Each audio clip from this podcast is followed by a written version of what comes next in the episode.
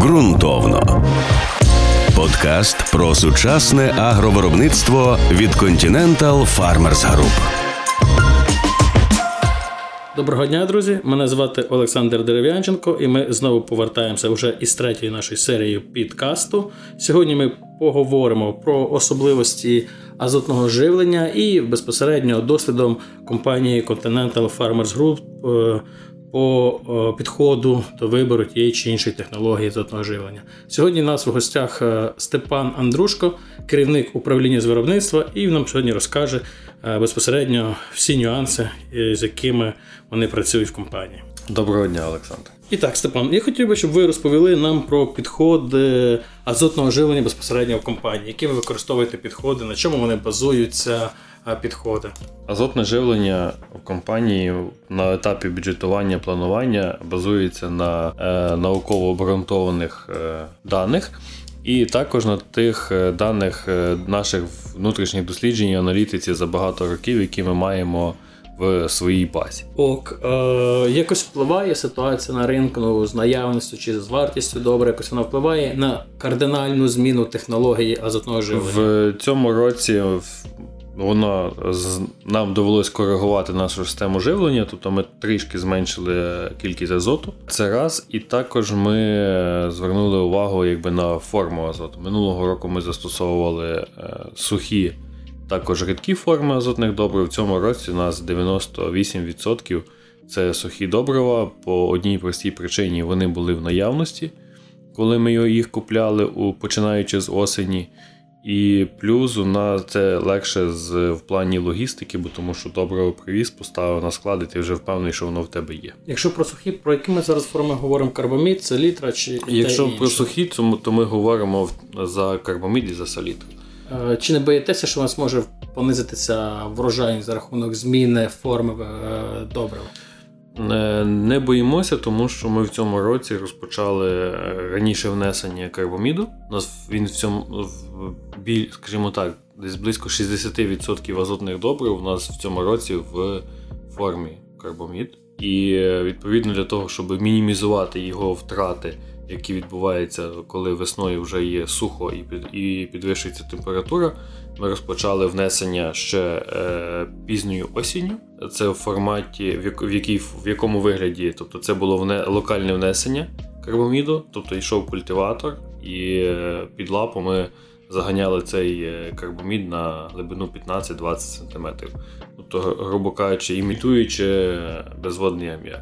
А ми тобі розказати більш так предметніше про схеми азотного живлення та озимих культур. От зараз якби сезон е, в розпалі по підживленню, по годівлі, там пшениці, ріпаку.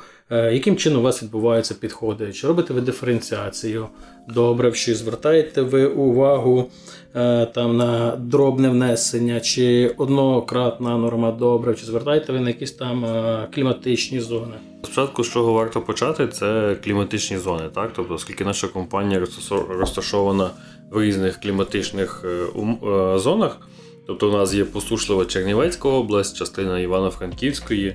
І є дуже зволожені західні, не західні, а, скажімо так, прикордонні області з Польщею, це, зокрема, Львівщина, є е, також частина Тернопільщини, е, район Кременця, які у нас багаті на опади. Відповідно, е, для них ми маємо різні схеми живлення. Що мається на увазі? Для сухої зони ми застосовуємо якби одноразове внесення добрив на озимому ріпаку і деколи на е, е, пшениці і ячменеві, ми бачимо, що е, ділення азоту в цих зонах не має жодного сенсу, оскільки воно, коли ми якби, застосовуємо другий раз азот. Один раз по мерзлоталому, другий раз вже там на початку квітня. Зазвичай в цій зоні вже недостатня кількість опадів, і ми не можемо якби, зловити оцей момент, коли потрібно внести добрива під е, дощ. Відповідно, враховуючи, що там є невелика кількість цих опадів у березні місяці, квітні, азот е, там просто не промивається, тобто він використовується з повна рослина. Це ми зараз говоримо про зони менш зволожені, так? Так. А які форми пер, ну, передаєте перевагу, якщо ми говоримо у таких е, помірно зволожених зонах? Помірно зволожених ми застосовуємо, якщо говорити, скажімо так, якщо говорити за озимий ріпак, то ми застосовуємо без різниці або аміачна селітка, або карбамід. І в більшості, десь на 80% наших площ, ми на ріпаках вносимо азот е, за один прийом. То ми побачили і виробничі дослідження, і потім вже якби у самому виробництві, що якщо ґрунт, скажімо так, це не не піщаний ґрунт е, і не і не карбонат, то якби він азот тримає, і ріпак е, нормально розвинених рослинах, ріпак цей азот якби дістає.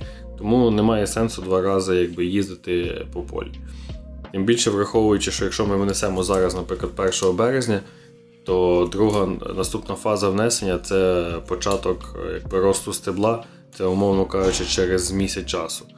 І за цей час просто азот нікуди не вимивається. На піщаних ґрунтах, розуміло, ми там застосовуємо більше, е, скажімо так, е, диференційований підхід до внесення добрив. Це мається на увазі, тобто ділимо його на на два етапи.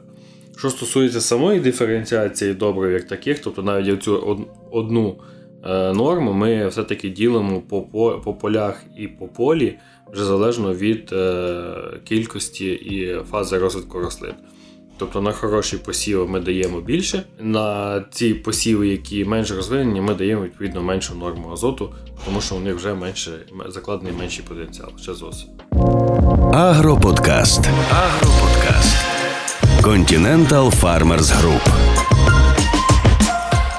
А яка у вас от норма по діючій речовині використання азоту для зволоженої зони і для більш посушувачів? Тобто у вас немає тобто, градації по нормах несення? Тобто вона є стала одна для всіх земель, але просто різні підходи. Е, ні, в нас е, градація є, тому що ми у зволоженій зоні.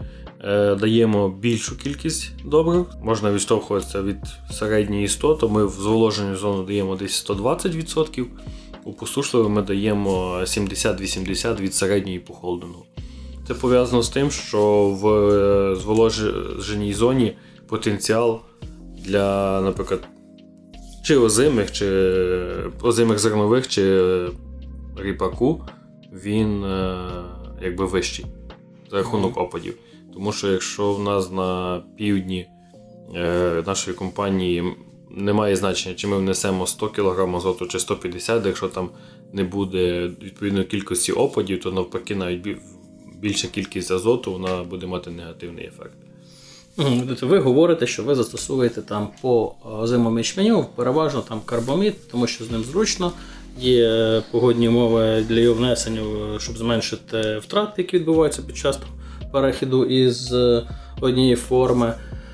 Е, але є другі фактори, які будуть впливати на засвоєння азоту з ґрунту. Ну, До прикладу, якщо ми несемо карбамід, який буде в ґрунті переходити в амонійну форму, він потім е, з часом буде переходити і в нітратну форму. Всім відомо, це є не секрет, і це пише вся література, є ряд досліджень, що от на кислих ґрунтах, pH там нижче 5, азот е, з амонійну нітратну форму не переходить. Ну, За рахунок того, що там на кислих ґрунтах не живуть і не розвиваються бактерії роду нітросомонос. Чи ви на це звертаєте увагу під час формування? Чи у вас просто в компанії немає е, ґрунтів із pH там нижче 5? Е, ні, звичайно, у нас е, є є такі ґрунти. Ми якби до активної фази війни дуже часто і і на на великих площах використовували такий метод, як вапнування. Все-таки надіємося, що в цьому році ми вернемося до нього. А, але ґрунти кислі у нас є, і кислі, і лужні. І це залежить, і від цього залежить також застосування нами азотних добрив.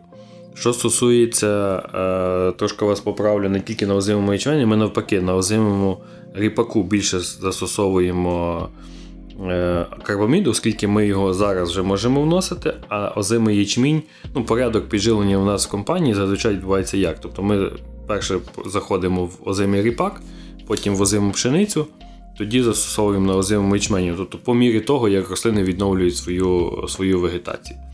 Тобто ми на ячмінь от, власне, стараємося застосовувати якби, нітратну форму азоту.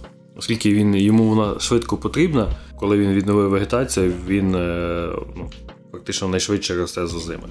Що стосується pH, то е, ми коригуємо, скажімо так, тут е, салітру застосовуємо на всіх типах ґрунтів, а карбомід не на всіх. На ґрунтах, яких є pH е, низьким, ми е, якби не застосовуємо карбомід, оскільки ефективність е, засвоєння, точніше відсоток засвоєння буде значно нижчий, ніж від аміачної, ніж аміачної селітри. Тому ми там застосовуємо селітру. Також такий самий підхід на, у нас на ґрунтах, які мають pH вище е, 7. Оскільки на високому рівні pH втрати азоту саме з карбоміду в процесі перетворення, е, вони також е, значно вищі, ніж в аміачній селітрі. А не дивилися в сторону застосування інгібіторів нітрофікації чи інгібіторів ураза.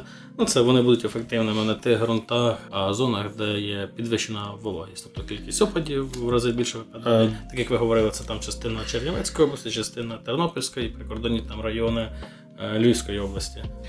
Е, Дивились, е, для нас це цікаво. Я думаю, оскільки враховуючи ціну діючих речовини азоту, будь-яка кількість втрачена його, це нам виливається в колосальні кошти. Тому ми зараз, е, якби на етапі дослідження, у нас є ряд закладених дослідів, і буде закладений дослід ще в цьому, в цьому році. Тому поки що у виробництві масово ми їх не використовуємо. Це на етапі. Ну, якщо Дослідження. говорити про інгібітори, от ви схиляєтеся до якої якби, там, до якого алгоритму їх застосування? Зменшення кількості добрив е, плюс інгібітор, чи е, залишаєте норму азоту на рівні і додаєте інгібітор? Просто тут якби є два варіанти. Або ми зменшуємо кількість добрив, а, даємо інгібітор і отримуємо той самий ефект, або ж просто даємо інгібітор і намагаємося використати все використання азоту з названих добрив підвищити за і ну, паралельно це буде піднімати Ми- підвищення врожайності. Ми, для, нас, для нас цікаві два, е, два напрямки, але все ж таки е, більше схиляємось до того напрямку, де зменшення азоту по тій простій причині, що ми просто зменшуємо свої витрати, отримуючи такий самий результат, який і зараз. Бо тому що навіть е, в процесі вегетації можуть виникати фактори, які е, нам. Скажімо так, нівелю- нівелюють цей результат, і в тому випадку ми будемо в виграші, якщо ми просто внесемо менше в поле. За собою азот також може тягнути, якщо зменшуємо кількість азоту, заздалегідь розуміємо, що тобто на тому азот, який ми внесли, ми його більш ефективно використаємо. Ми ж можемо паралельно і проводити зменшення фосфорно-калійних добрив. Ну, тобто, якщо на фоні 120 кг діючої речовини азоту ми можемо отримати там е, 10-12 тонн кукурудзи, да? але при цьому ми вносили там фосфору там, 30-40 кг речовини, зменшуємо до 100 кг до 90 азоту, отримаємо ККД е, використання більше, то відповідно тут на якийсь відсоток можна зменшувати і фосфор, і калій. Так, це можна проводити. Дякую, дякую за увагу. З вами був наш третій подкаст ґрунтовно про азотне живлення. Провідні експерти та цінні поради у подкасті Ґрунтовно від Continental Farmers Group.